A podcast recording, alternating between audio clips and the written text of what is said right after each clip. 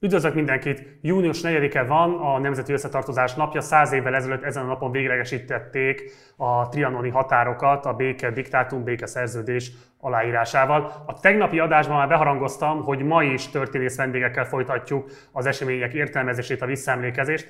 Ma a PT két kutatója van itt, egy másik kutatócsoport tagjai, hogy pontosan ők miben térnek el a Trianon 100 kutatócsoporttól, ezt a kutatócsoport vezetőjétől fogom majd megkérdezni. Most először bemutatom akkor a vendégeinket. Itt van velünk Egri Gábor, a PT vezetője történész. Szervusz Gábor!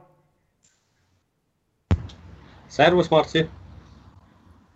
És itt van velünk Ignác Károly, a PT kutatója, történész. Szervusz Károly! Szervusz Marci, üdvözlöm a nézőket! És akkor Gábor, elsőként hozzád fordulok, kérlek szépen, hogy egyrészt mondjuk el, hogy pontosan mi a PT, mert nem biztos, hogy ez a szélesebb nyilvánosság előtt ismert, illetve kérlek, hogy meséld el azt, hogy mi ez a kutatócsoport, amelynek a vezetője vagy. A Politika Történeti Intézet egy, egy magán, ma talán már az utolsó független magán kutatóintézet az országon, amelyik történeti és társadalomtudományi kutatásokkal foglalkozik, ennek az intézetnek a keretében alapvetően a 19-20. századi magyar történelemmel, a magyarországi baloldal történetével foglalkozunk én és a kollégáim, és az a kutatócsoport, amit vezetek, ez az Európai Unió Kutatási Tanácsának a finanszírozásával egy öt éves kutatási projekt. A célunk az, hogy megvizsgáljunk kilenc különböző régiót az egykori Habsburg monarchiából, abból a szempontból, hogy az első világháború második felétől kezdve a 20-as évek végéig, a 30-as évek elejéig ezek a régiók hogyan, eh, hogyan eh, reagáltak mindazokra a változásokra, ami végbe ment, a háborútól kezdve a, az összeomlásig, és aztán a, az új nemzetállamok építéséig. Úgyhogy ha már felvetetted, hogy mi az, amiben különbözik ez a Trianon 100-tól, ugye ez egy sokkal kiterjedtebb közép-európai és összehasonlító jellegű kutatás, és az alapvetésünk is más, ha tetszik a kiinduló hipotézisünk, az az, hogy ezek a helyi társadalmak, ezek nagyon sajátos örökséget hoznak magukkal a monarchiából, ezen belül Magyarországról, és ez az örökség, ez nagyban meghatározza azt, hogy milyen módon illeszkednek be a nemzetállamokba, aminek a következménye az is lesz, hogy számtalan olyan esetet találunk majd, egyéni sztorikat, de tulajdonképpen ezeknek a kis régióknak a, ha tetszik, az életútját, ami nem azt tükrözi vissza, hogy mi elképzeljük azt, hogy milyen volt az élet, főként a kisebbségieknek ezekben az utódállamokban. Nagyon leegyszerűsíti az a fogalmazásmód, hogyha úgy mond, tehát azt mondom, hogy valamilyen módon azt mutatjátok ti, hogy a többségi státuszt elvesztő magyar közösségek hogyan csúsztak vagy kényszerültek bele egy kisebbségi létbe, és ennek milyen politikai, kulturális és szociális aspektusai voltak? Ez egy, a, a magyarokra vonatkozóan ez egy jó megfogalmazás, de ugye mi foglalkozunk a többségiekkel is, és olyan régiókkal is, amelyek nem magyar, ahol magyaroknak nyoma sincs már, persze. Valójában a monarchiában szinte mindenhol voltak magyarok, még ha csak elvétve is, de a lényeg az, hogy ők nem jelentkeznek ezekben a helyi társadalmakban meghatározó csoportként. Úgyhogy igen. Köszönöm. Jó, akkor nézzük meg azt, hogy pontosan miből áll a kutatás. Ugye mindkettőtök egyébként vendégünk volt a három évvel ezelőtt készült Veszent Trianon című négy részes dokumentumfilm sorozatunkban. A közreműködéseteket ezúton is köszönjük újfent. Um, Károly, azt szeretném kérni, hogy akkor légy szíves először te foglald össze, hogy a kutatócsoporton belül pontosan mi a te témád, és mikor várhatjuk esetleg, hogy publikálsz majd a témáddal kapcsolatban valamit a szélesebb nyilvánosság számára is. Hát az én témám egy speciális utódállamról szól, ugyanis nem szoktuk így tekinteni Magyarországot, de Magyarország is ugye ennek a birodalomnak, az osztrák-magyar monarchiának az egyik utód állama volt, és azon belül helyezkedik el az én régióm, ez a Budapest környéke, a akkori Budapest, ugye ezek jó része, vagy egy része ma már a fővároshoz tartozik, tehát a külső kerületek, akkori elővárosok, és ez azért kell, vagy jó, hogy egy ilyen terület is van, amit össze lehet vetni ugye más olyan területekkel, amelyek vagy a Magyar Királyság részei voltak, de egy új, másik utódállam, egy új nemzetállam keretébe kerültek, vagy akár, ahogy a Gábor említette, olyan területekkel, amely pedig a birodalom másik feléhez, az osztrák-ausztriához tartoztak, az osztrák részhez, és ezekbe fel lehet tenni olyan közös kérdéseket, ahol meg lehet vizsgálni, hogy milyen hasonlóságok, eltérések történtek ezeken a helyeken. Ugye itt is végül is, ami közös bennük így nagy általánosságban, hogy mindenhol van egy átmenet. Ugye egy birodalmi létből egy nemzetállami létbe. Tehát, hogy hiába úgymond nem történt impériumváltás Magyarországon, azért mégiscsak egy birodalom részként, egy egykori magyar királyságként, még ha a királyság meg is marad, mégiscsak egy nemzetállam, egy új Magyarország emelkedik ki belőle, és ha nincs is ez az impériumváltás, tehát hogy egy másik nemzetállamba kerülünk a magyar területeken, azért itt is van egy átmeneti időszak, ami nagyon érdekes és radikális fordulatokat hoz. Ez talán a ismert azért sokak számára, hogy 18-19-ben milyen egymással nagyon ellentétes, ellenséges viszonyban lévő politikai rendszerek váltották egymást, és hogy utána az új kialakuló rendszer is ben vizsgálható, hogy mennyire volt a változás, a, a birodalmi hagyományok mennyiben éltek tovább, és ez mennyiben tükröződött az igazgatási, társadalmi és gazdasági kérdésekben. Tehát, hogy szélesebb értelemben össze lehet hasonlítani ezeket, hogy hol, tart, hol találunk változást és folyamatos, folyton, változást vagy folytonosságot a korábbi 18-14 előtti időszakhoz képest, illetve az egyes régiók között is meg tudjuk azt vizsgálni, hogy miben térnek el ezek az átmenetek, illetve az utána lavó új szisztémák. Köszönöm szépen. Gábor, kérlek, akkor te is foglald össze, hogy mi a te témád. Hát én külön, mint sajátos régióval, a délvánsággal foglalkozom. Karánsebés környéke, illetve az ottani ipari központok, Resicabánya, Oravicabánya, ami egy nagyon sajátos világ, két szempontból.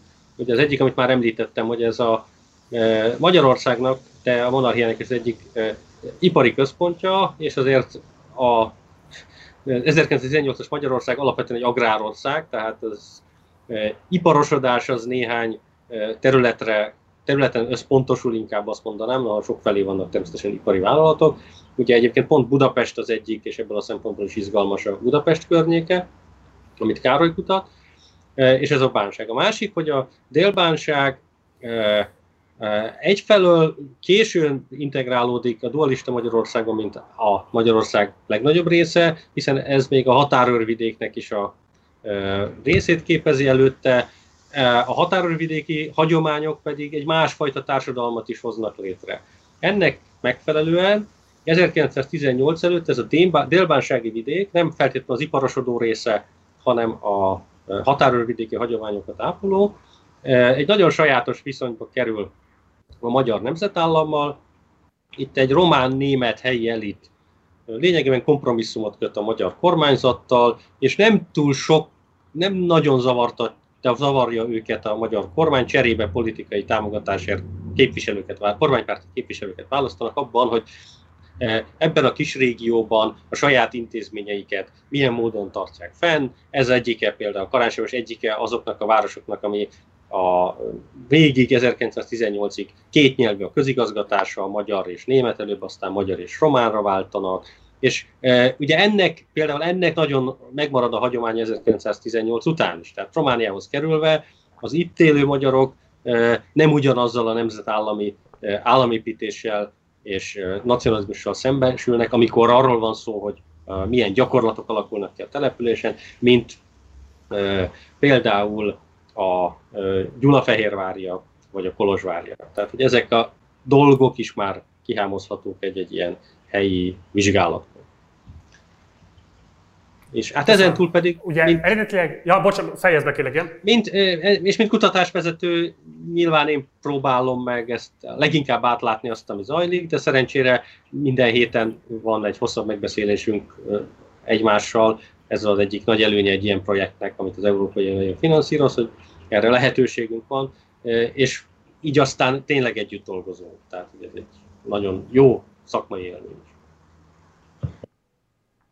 Ugye, amikor felkértelek benneteket erre a beszélgetésre, azt jelöltük ki témaként, hogy nézzük meg, hogy pontosan milyen következményei voltak a monarchia, a birodalom felbomlásának, és mit jelentett ez kifejezetten a kisebbségi létbe szorult magyar közösségeknek, de egyébként a további utódállamoknak, illetve Magyarországnak is. Úgyhogy most először azt szeretném kérni tőletek, hogy foglaljuk össze a nézők számára, hogy mondjuk 1918. december 1 a román állam megalakulása tól kezdődően 1920. június 4-ig, aminek most ugye a századik évfordulóját tartjuk, milyen folyamatok zajlanak le, és milyen állapotban érte Magyarországot, illetve az utódállamokat június 4 1920-ban, mennyire volt már a nagyhatalmi egyetértéstől függetlenül is azok a különböző emancipációs törekvések, helyi politikai mozgalmak munkájának következtében kialakult az a konszenzus, hogy így és ebben a formában fognak majd rögzülni a határok, tehát mennyiben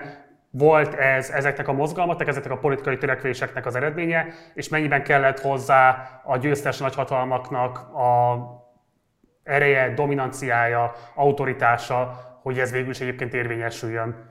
Nem tudom, melyikötök szeretnék kezdeni. Kezdem én. Akkor Gábor. Ugye ez egy... A, a legfontosabb, amit érdemes megemlíteni, ez maga a szétesés, és hogy mit is jelentett az, hogy Magyarország 1918. október végére, novemberben összeomlott, még ha ez csak egy időleges állapot is volt. Ez pedig valódi, tehát úgy kell elképzelni, hogy az ország jelentős területein vagy megszűnt a közigazgatás, vagy igazából az ott lakók azok nem fogadták el az autoritását, elég nagy kiterjedésű lázongásokra került sor, ami többnyire egyébként pont az állam képviselő, helyi képviselői ellen irányultak. És miközben ezek persze nem öltöttek egy olyan, nem, tehát nem úgy jelentek meg, ha képre vetítjük, hogy volt valami összefüggő zóna, ahol Magyarországon kialakult valami fajta alternatív uralom, ezek a helyi lázongások alapvetően inkább inkább lázadást jelentettek, mint forradalmat. azt világosan mutatták, hogy az állam legitimitása az elveszett. És tulajdonképpen az átmenetnek az egyik legfontosabb kérdése az volt, hogy milyen típusú állam milyen legitimitást tud magának teremteni. És itt jönnek be a képbe ezek a nemzeti mozgalmak, amiket említettél. Hiszen van egy viszonylag egyértelmű vákum, az ország perifériái felé persze ez a vákum érzékelhetőbb, mint az ország központjában, vagy más jelenségek kapcsolódnak hozzá. És ugye a monarchián belül, ezen belül Magyarországon belül is végig voltak olyan nemzeti kisebbségi elitek, akik egy nemzeti programot tűztek a zászlajukra. Aminek a megvalósításához egy darabig a monarchia keretein belül kerestek lehetőségeket, és a világháború második felére már a nagy többségük úgy döntött, hogy a Habsburg birodalmon belül nem nagyon tudják megvalósítani azt, amit szeretnének, amihez az is hozzátartozik, hogy azért a követeléseik is egy kicsit radikalizálódtak az idők folyamán. Ezért ők már a háború végén, tehát októbertől kezdve egy saját nemzet és államépítő programot hirdetnek meg, és ebbe próbálják meg becsatornázni mindazokat a területeket, amelyekre igényt tartanak, nem csak Erdélyben, hanem ugye a Felső Magyarországon, vagy az ország déli részein is. Amihez társul a, ha tetszik, a külső erő, ugye vannak olyan államok, vagy vannak olyan már elismert államolakulatok, amelyek nem feltétlenül jönnek, jöttek még létre, mint Csehszlovákia, amelyik, amelyek Magyarország területeinek egy részére igényt tartanak. És ezeknek a, ha tetszik, a helyi nemzeti mozgalomoknak és ezeknek az államoknak az összjátéka ami önmagában is sem konfliktusoktól mentes, az első tényező, és itt jelennek meg egyébként maguk a, a, a későbbi határvonalak is valamilyen értelemben, mint igénybejelentés és követelés. A következő lépcső, ha tetszik, a demarkációs vonalak kijelölése, ami viszont már nemzetközi diplomáciai aktivitást igényel, ugye az emlékezetes belgrádi katonai konvenciótól kezdve. Itt a magyar kormány is megpróbál legalább a csehszlovákokkal, illetve a szlovákokon keresztül a csehszlovák kormányjal valami megállapodásra jutni. De ez egyúttal azt is jelenti, hogy az ország egy részének a katonai megszállását szentesíti.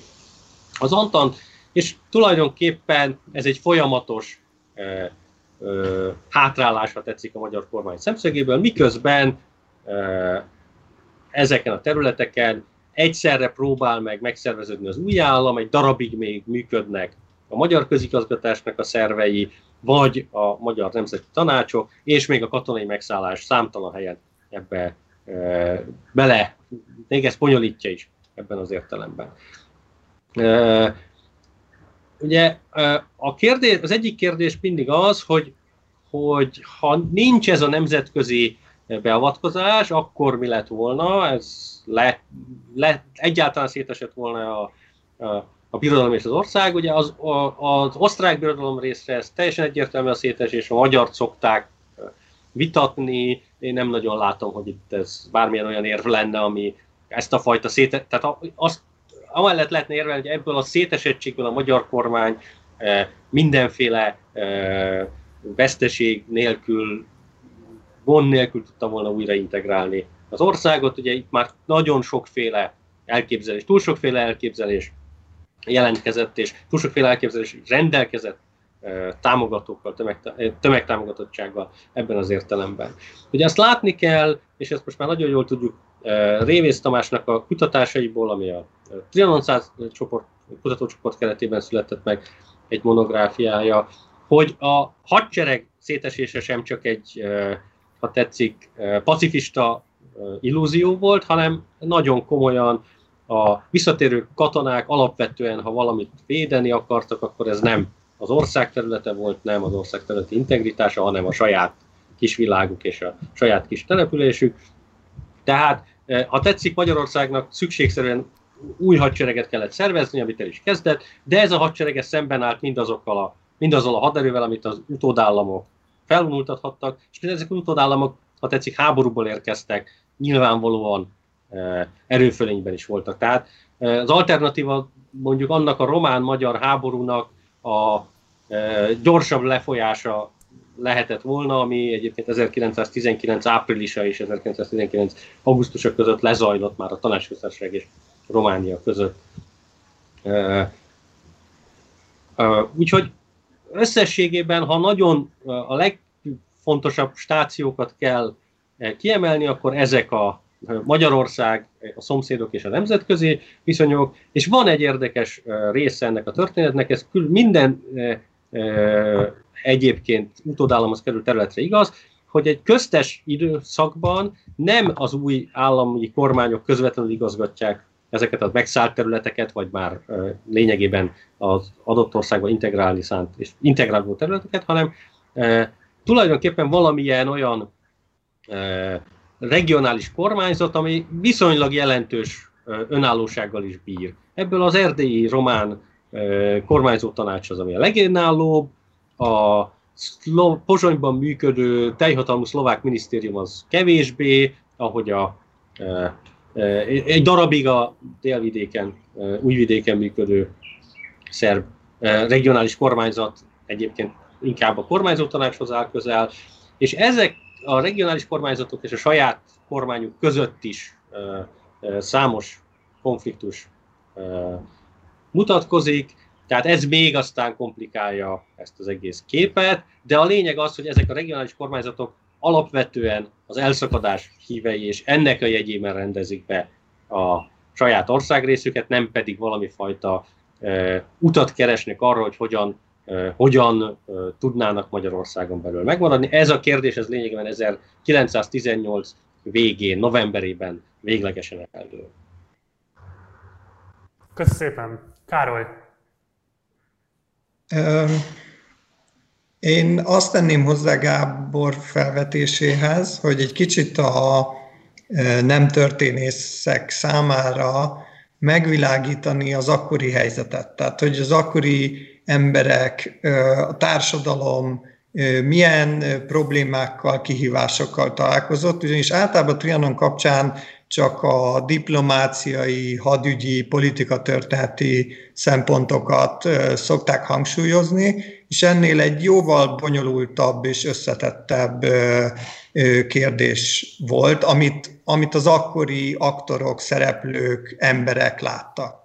Tehát, hogy itt nem csak egy, amikor összeomlásról beszélünk 1918 őszén, akkor nem csak egy háborús vereségről, egy katonai összeomlásról, hanem egy társadalmi összeomlásról, vagy inkább szétesésről is kell bennünk. Tehát, hogy a, a magyar társadalom, vagy a magyar királyságban élő ö, emberek, ö, akik egy társadalmat alkottak, azok nagyon ö, ellentétes, egymással elég komoly konfliktusokat ö, ö, kezelő tá- közösségé váltak a háború hatására, és, és ez nem csak a, ne, nem, nem a nemzetiségi szempont itt az egyetlen dolog, hanem itt nagyon komoly szociális konfliktusok, nagyon komoly ö, ö, kérdések merültek föl, és nem, nem tehát a, a ma így szokás azt mondani, hogy, hogy akkor most nézzük meg, hogyha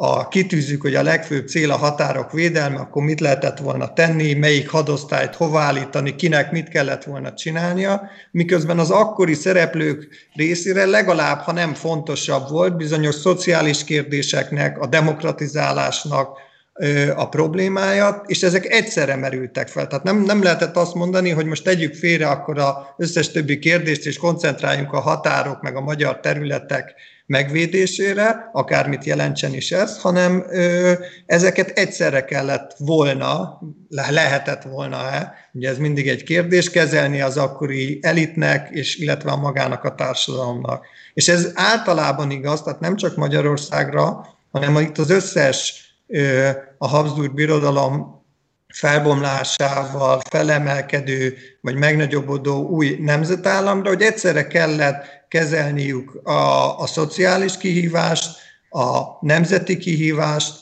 tehát azt, hogy demokratizálni, nemzetállamokat építeni, és természetesen ezekbe ö, mindenhol ö, hasonlóság, hasonló utakat is követtek, de volt, ahol eltérések voltak. Tehát Magyarországon, ugye, amikor a Gábor által is említett ugye felbomlás, összeomlás folyamán ugye parasztlázadások törnek ki, ez egy kettős folyamat. Ugye úgy szokták nevezni ugye az őszirózsás forradalmat, amit sokféleképpen ítélnek meg a magyar közbeszédbe, de az lényegében a ma vagy a száz éves évforduló kapcsán azért eléggé meglódult kutatások, új eredmények kapcsán most már tisztában látjuk, vagy jobban látjuk azt a kettősséget, amit ez a forradalom takart.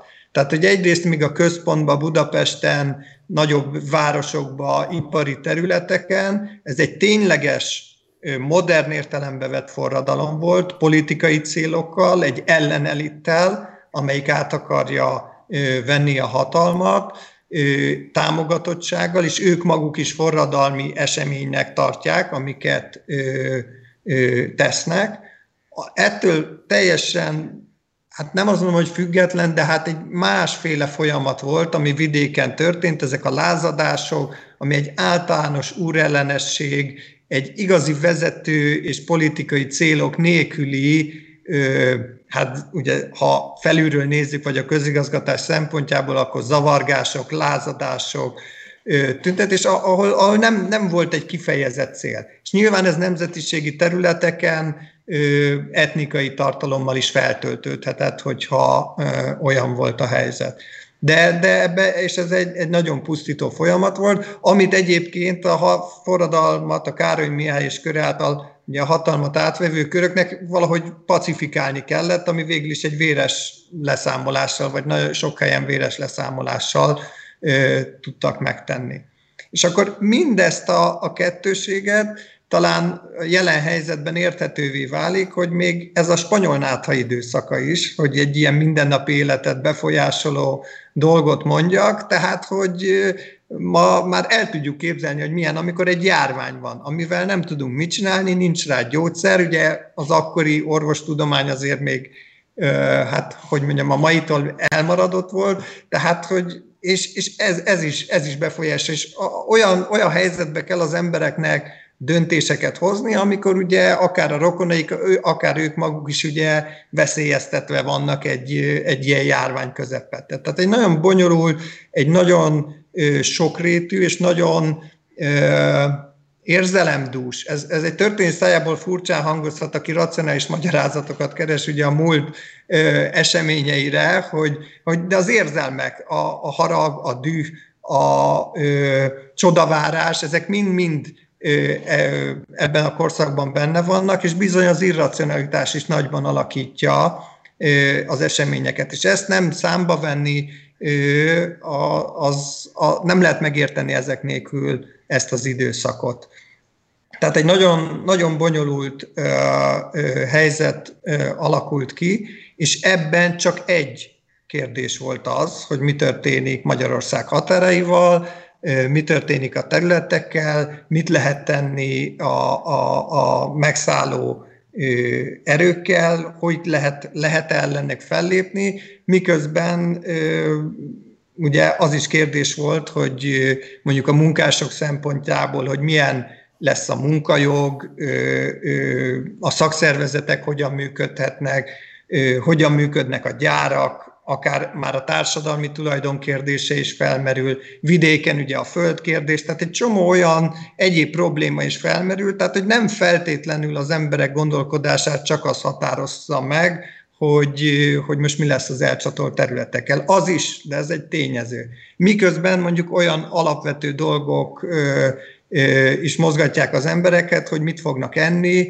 mivel fognak télen fűteni, tehát a mindennapi élet kérdései, és ezek is politikai, akkor politikai kérdésé váltak, amelyeket központilag valamilyen megoldás kellett rá találni. Tehát egy nagyon bonyolult időszak volt, és nem, nem lehet ezt leszűkíteni csak arra, hogy mindenkinek a fejébe a elcsatolt területek vagy az idegen megszállását. Két kérdése lesz hozzátok, amelyekkel alapvetően az ilyen széles körben létező Trianonnal kapcsolatos vélekedésekről szeretném, hogyha kivejtenétek a véleményeteket. Az első, hogy ugye az elcsatolt országrészek kapcsán ö, szokták említeni azt, hogy ez leginkább egyébként az infrastruktúrát illetően, illetve a nyersanyag lelőhelyeket illetően volt katasztrofális ö, következményekkel Magyarországra. Hogyan lehet ezt értékelni történeti szempontból? Milyen infrastruktúrális vagy nyersanyaggelőhely veszteség érte Magyarországot, vagy azt az utódállamot, amit Magyarországnak nevezünk, valóban megalapozottak-e azok a vélekedések, amelyek ebben látják a gazdasági beomlás egyik legfontosabb okát?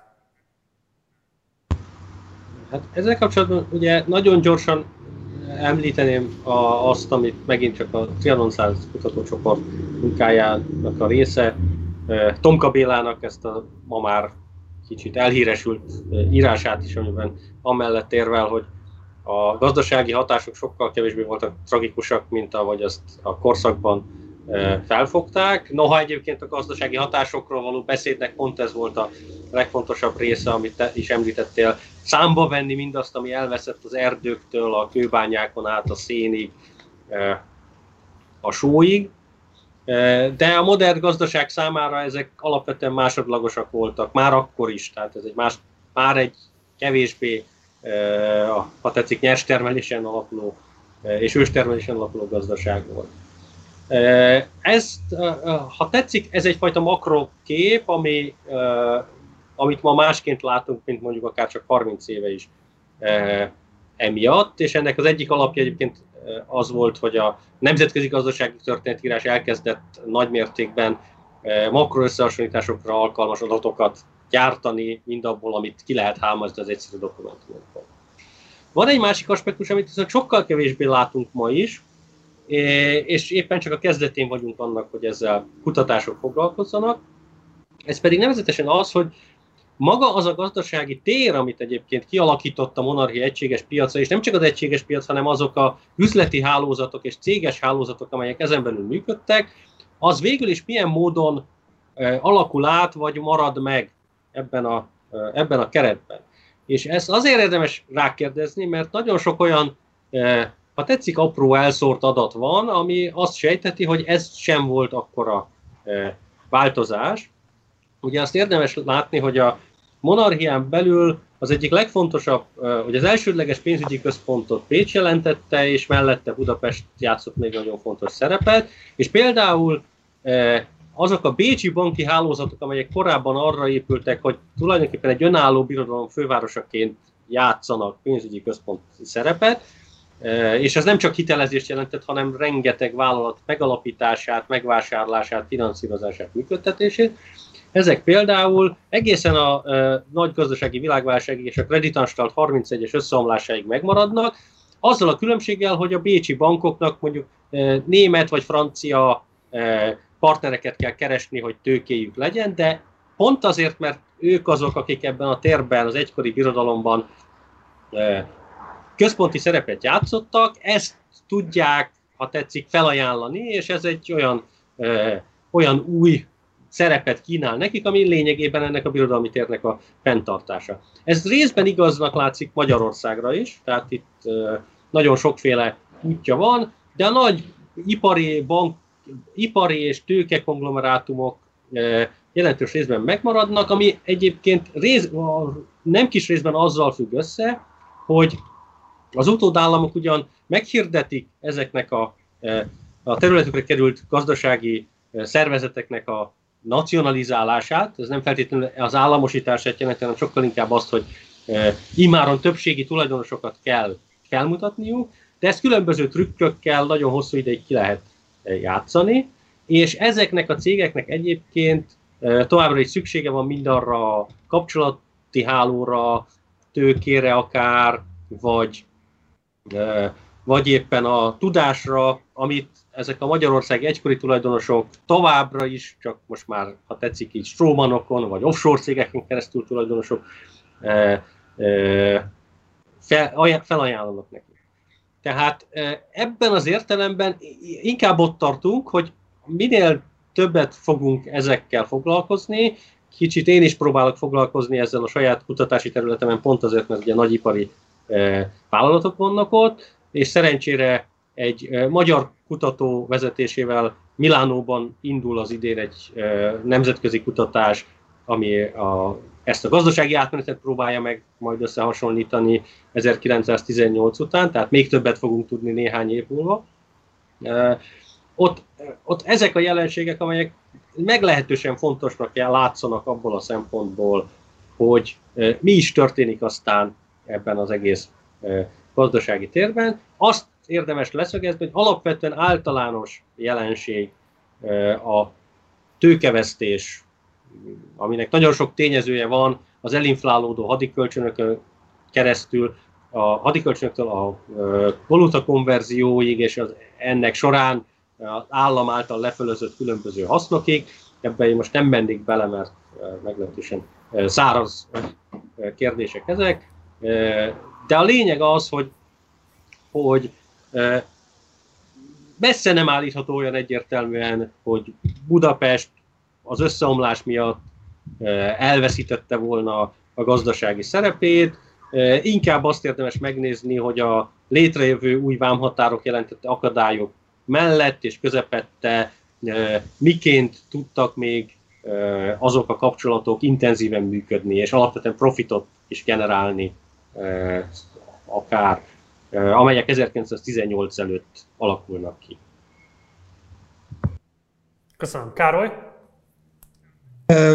Gábor jól elmondta, én csak egy rövid megjegyzést tennék, hogy, hogy amit itt tragédiának, nyersanyag hiánynak, élelmiszer hiánynak tartunk, az a rövid táv, tehát a közvetlen hatás, ugyanis amikor megtörténik ott 18 őszén, 19 ez a felbomlás, akkor tényleg napi szintű probléma lesz az, hogy mondjuk Budapest környékén, hogy nem jön föl a zsír a délvidékről, az addigi termelő nem tudnak fát hozni felső magyar vagy észak-magyarországról, mert azokat a területeket ugye elkerülnek vagy kikerülnek a magyar közigazgatás befolyása alól, és tulajdonképpen amíg nem rendeződik a, a helyzet, tehát meg nem szűnik lényegében Magyarország elszigeteltsége, aztán kifejezett a tanácsköztársaság alatt blokádja, tehát amíg a nemzetközi diplomáciával nem sikerül rendezni a helyzetet, addig nagyon komoly ellátási problémák vannak. Tehát Budapest és környékén is az élelem, megszerzése, elosztása, de akár olyan közszükségleti szikek, mint a fűtőanyag, mondjuk a fa. És erre mondjuk az a helyi válasz Budapest környékén, hogy kiírtják a meglévő erdőket kivágják, mondjuk a határút, amikor akkor Budapest határa volt, azt szépen kivágták, mert hát fűteni kellett az embereknek, és ugye megszűnt a faellátás. Tehát, hogy, hogy a közvetlen hatások az ilyen szempontból nagyon súlyosak, és ha nem is alakul ki éhínség például Magyarországon, de az élelmezés egy jó két-három évig nagyon komoly politikai probléma, országos szintű, miután Budapestet érinti, tehát hogy ilyen szempontból országos szintű probléma, de aztán, amikor rendeződik a helyzet, akkor ezek a hatások, ahogy Gábor említette, Tomka Béla, illetve más kutatásokból tudjuk el, tehát a modern gazdaság, amely azért cserére, kereskedelem, stb. épül, az át tudja ezeket a ö, ö, problémákat tehát meg tudja oldani, és tulajdonképpen ez nem lett gátja annak, hogy Magyarország a két világháború között gazdaságilag fejlődni tudjon. És akkor egy másik kérdés mégis, ez egyben a záró kérdés is a mostani beszélgetésünknek, hogy kérdezték, hogy értékeljétek a tanácsköztársaság szerepét kifejezetten az utódállam Magyarország területi integritásának megőrzésében, vagy pedig feladásában, hogy itt két narratíva versenyez egymással, a politikai jobboldal által vissza-vissza térő vád az, hogy a tanácsköztársaságnak köszönhetjük azt, hogy úgy és olyan formában rögzültek a trianoni határok, mint ahogyan rögzültek, és ők ezt egy vádként fogalmazzák meg, míg a baloldali apologéták pedig arról szoktak beszélni, hogy a tanácsköztársaság nélkül még ilyen formában sem tudott volna eh, rögzülni Magyarország határai. Hol az igazság, ha egyáltalán lehet igazságot tenni ebben a kérdésben, mi a történészi értékítéletetek, és talán most a témával való szorosabb érintettség okán elsőként Károlynak adnám meg a szót.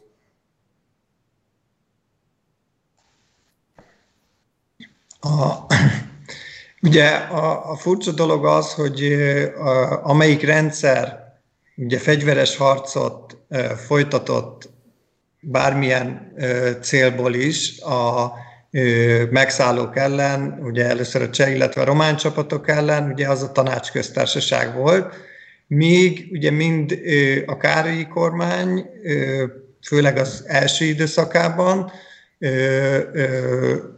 mind szóban, mind tettben, ugye megbékélésre vagy elfogadásra és csak jegyzékekben való tiltakozásra szorítkozott, még utána ugye az ellenforradalmi rendszer is, tehát a Horti Miklós féle nemzeti hadsereg ugye nem a románokkal szemben harcolt, hanem ugye a, egy nemzetközi megállapodás nyomán ugye átvette a románoktól a területeket, úgyhogy összecsapások ugye köztük és a román hadsereg között nem történt. Tehát egy ilyen ez egy olyan probléma, ugye, amit az akkori propagandistáknak ugye meg kellett oldani, hogy, hogy ennek ellenére ugye Horti és Nemzeti Hadserege legyen a nemzet megmentője, és a tanácsköztársaság meg ugye a legsötétebb fejezete ennek a történetnek. De hát ugye azért a mai történeti, vagy történészi vélemény az, az az ezeket, nyilván ezt a tényt, hogy a tanácsköztársaság harcolt, ez felhozza. Az új kutatás, amit már Gábor is említett, a Révész Tamás, az, az pedig azt mutatta meg, hogy, hogy megint csak megfordítva a látószöget, hogy nem a tábornokok, nem a hadsereg a politika, hanem a katonák szempontjából, hogy miért is harcoltak a tanácsköztársaság idején azok a katonák, a románok, illetve a csehek ellen, az arra egy nagyon újszerű választ adott, hogy nem, nem is az a úgymond egy általános revíziós vágy, és hogy vissza kell szerezni a területeket, nem is a akkori kommunista vezetés által hangoztatott világforradalom elképzelése, hanem egyszerűen a szociáldemokrata szakszervezetek szervező munkája, az általuk kifejtett erősebb nyomás vezetett oda, hogy, hogy a szakszervezeti vezetők úgy döntöttek, hogy ezt megszervezik, tehát hogy meg kell szervezni a hadsereget, és ez a szakszervezeteken keresztül történt meg, és miután a, eddig azok a munkások nagyon sok mindent köszönhettek a szakszervezetnek, és tulajdonképpen a háború második felében rájöttek arra, hogy, hogy a közös fellépésnek, összefogásnak milyen ö, nagy eredményei vannak, ezért akkor nagyon sok minden függött attól, hogy elfogadják-e. Tehát, hogy a, tehát egyszer nem volt az ember, egy, egyszerű embernek menekvése abból, hogyha a szakszervezetek közösen úgy döntenek, hogy belépnek a hadseregbe, akkor be kellett lépni. És tulajdonképpen ez a kisközösségi összefogás teremtette meg azt a hadsereget, amelyik harcol. Hogy ennek ö, milyen szerepe ö, volt, vagy ö, lehet rontott-e vagy javított-e a helyzeten, ezt itt adnám át a szót Gábornak. Kiváló, köszönöm. Gábor. Igen. Ugye, ha tetszik, akkor nagyon könnyű helyzetbe kerülhet az ember, hiszen a két szélsőség közt valahol mindenképpen megtalálja magát, és semmiképpen sem esik a szakadékba. Ugye azt érdemes elmondani, hogy miközben a tanácsköztársaság volt az egyetlen, amelyik fegyveresen is szembeszállt a megszálló csapatokkal, amelyek a, akár saját indítatásból, akár az Antant engedélyével léptek fel. A maga a tanácsköztársaság víziója arról, hogy Magyarország hogy fog kinézni, az valóban nem a 1918 előtti Magyarország helyreállítása volt, és nem csak társadalmi, gazdasági értelemben, hanem ö, hanem a korszak ö, Lenin által meghirdetett, de egyébként a századfordulós szociáldemokrácia elképzelésén nyugvó önrendelkezési elveit ö, vélték, vagy gondolták átültetni a Kárpát-medencére is. Részben azért, mert az vízió végül is arról szólt, hogy a tanácsköztesség fennmaradása alapvetően nem elsősorban saját magától függ, hanem, hanem attól, hogy a, kialakul egy forradalmi hullám, egy további forradalmi hullám Európában. És akkor az már egy, forradalmi új Európa, amiben be akarnak jutni. Tehát, hogy valójában egyfajta kicsit ködös, soha nem konkretizált, föderációs jellegű világot képzeltek el. Ebből következően nem pusztán csak valami fajta játék volt, hogy a északi hadjárat után megalapították a szlovák tanácsköztársaságot is, és működtek különböző nemzeti alapú tanácsok és a tanácsköztársaságon belül. Horribile dictum, még székely kommunista tanács is működött, ha szabad így fogalmazni, abban az időszakban Budapesten. Az követhető a diplomáciai dokumentumokból, a béketárgyalás anyagából, hogy azok a határok, amelyek nagyjából készen voltak 1919. február végére, március elejére, ezek nem változtak meg, egyetlen e, egy pontot kivéve, és ez a Burgenland volt. Itt a tanácsköztársaság léte valóban lehetőséget adott arra a osztrák vezetésnek, hogy ha tetszik, részben nyomást gyakoroljon az Antantra részben, pedig a, ugye, azzal, hogy ők mégiscsak egy a kommunizmus ellenes szociáldemokrata vezetés lennének, nem pedig egy kommunista vezetés. Részben pedig e, nyilvánvalóan ha volt egy ilyen döntési lehetőség, helyzet, akkor abban a pillanatban ez a tanácsköztársaság és vele Magyarország ellen, ellenérben billenthette a mérleget. Tehát az elképzelhető, hogy a nyugati határ másként alakult volna, az egy másik kérdés, hogy persze pont ebben az időszakban is vannak olyan tervezetek, amelyek nem a mai Burgenlandot hoznák létre, hanem mondjuk a szláv koridort ezen a területen, más határokkal, és igazából valamilyen értelemben az egész Burgenland történetből az látszik, hogy ez a terület az, ami a leginkább kihullik abból a történeti emlékezetből, a, a Nagy Magyarországhoz tapadó történeti emlékezetből, ami ma is megjelenik nagyon sok formában. Tehát, hogy arra rá lehet kérdezni, hogy a lakosság számára ez ott, az ott maradóknak mennyiben volt nagy különbség, vagy kisebb különbség, ugye nyilván ugyanolyan vitába keveredünk egyébként, keveredhetünk ezzel kapcsolatban, mint a tanácsköztársaság és a békeszerződés határainak a megítélésében. A, tényleg csak zárásként ezzel kapcsolatban azt szeretném jelezni, hogy ugye az, hogy a tanácsköztársaság mennyiben nem változtatta meg jelentős mértékben az akkor már eldöntött határokat. Ez pont abból látszik, hogy az Antant végül is meglehetősen nehezen, de már úgy értem, hogy meglehetősen eszköztelenül állva szembe például olyan törekvésekkel, mint a románoké volt, hogy hát akkor ha már bevonultak, akkor mégiscsak megpróbálnának megtartani még további területeket is, de eléri, hogy kivonuljanak a megállapított ország határ mögé, ami lényegében egy uh, ominózus VIX jegyzék demarkációs vonalhoz áll közel, és nem engednek abban az értelemben, hogy ha már teremtettek egy feta complete, uh, akkor mégiscsak még néhány községet, vagy még valamennyi területet csatoljanak ezekhez az országokhoz. Pedig a lehetőség nyilván. Nagyon szépen. Nagyon szépen köszönöm mindkettőtöknek, hogy itt voltatok. A beszélgetésünk az most eddig tart, ebben az időpontban állapodtunk meg. Zárásként azt kérném tőletek, hogy mondjátok el a nézőinknek, hogy a kutatócsoportnak milyen tevékenységei lesznek a következő időszakban, amit esetleg követhetnek, lesz olyan nyilvános beszélgetés, publikáció, amelyen keresztül tájékozódhatnak majd a munkátokról, mire érdemes figyelniük, illetve hogy hol tudnak titeket követni, hogyha szeretnének tájékozódni a legújabb fejleményekről. lesz publikáció, valamennyi magyar nyelven is. Ugye ez egy európai nemzetközi kutatócsoport lévén kilenc taggal, amiből csak három vagyunk magyarok, nyilván az angol a munkanyelvünk, ha tetszik.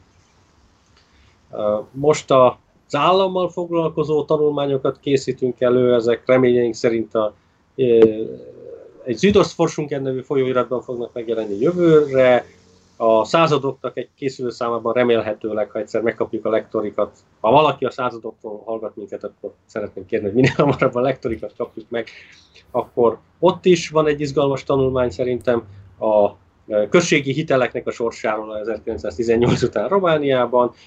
E, a honlapunk, ami a, a 1918 local.eu e, címen található meg, ott próbálunk meg viszonylag rendszeresen beszámolni arról, hogy mit csinálunk, illetve blogbejegyzésekben érdekességeket megmutatni, és az egész kutatás során ugye öt könyv és legalább két tematikus folyóiratszámnak a kiadása a célunk, valamint minél többet a környékbeli országok nyelvein és magyarul, magyarul is publikálni szaktanulmányt, cikket, népszerűsítés. Köszönöm szépen. Egyébként a honlap címét azt itt a leírásban elérhetővé tettük, hogyha valaki nem tudta volna megjegyezni, akkor nyugodtan csak nyissa le a leírást, és akkor ott kattintson rá, közvetlenül a honlapra viszi át a cím.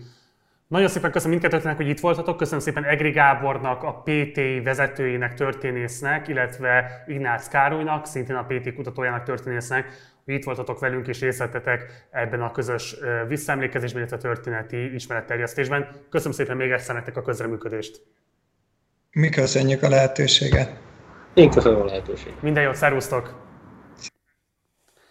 Ez volt a Trianon 100 című minisorozatunk harmadik része, holnap következik a negyedik rész, amelyben határon túli középgenerációs fiatal értelmiségieket kértünk fel arra, hogy egy kerekasztalban beszélgessünk arról, hogy az etnikai emancipációnak, a politikai emancipációnak milyen kihívásai voltak 89-90 után alapvetően Szerbiában, illetve Romániában, illetve jelenleg milyen perspektívák állnak ezen kisebbségek előtt annak érdekében, hogy valamelyest szabaduljanak azoktól a birodalmi állami függésektől, amelyek részben Magyarországról, részben pedig Szerbia, illetve Románia részéről érik ezeket a kisebbségeket. Egyáltalában hogyan kellene kinéznie egy 21. századi emancipációs politikai törekvésnek magyar kisebbségi perspektívából, azon egy érdekes és izgalmas téma lesz majd az is. Ha van bármilyen kérdésed, észrevételed az elhangzottakkal kapcsolatban, akkor kérlek, hogy mindenképpen egy komment formájában itt a videó alatt ezt tedd fel. Kövess be a csatornánkat, mindenképpen iratkozz fel a Facebook oldalunkra, és gyere el a Facebook csoportunkba, a Partizán társalgóba, ahol minden nap van lehetőség az éppen aktuális adásokról is vitatkozni a csoport tagjaival. Ha pedig van lehetőséged, akkor kérlek, hogy szállj be a finanszírozásunkba a Patreon oldalunkon keresztül, ennek a linkjét szintén itt a leírásban megtalálod. Munkatársai néven köszönöm szépen a figyelmedet, holnap este 6-kor találkozunk, addig is, ciao.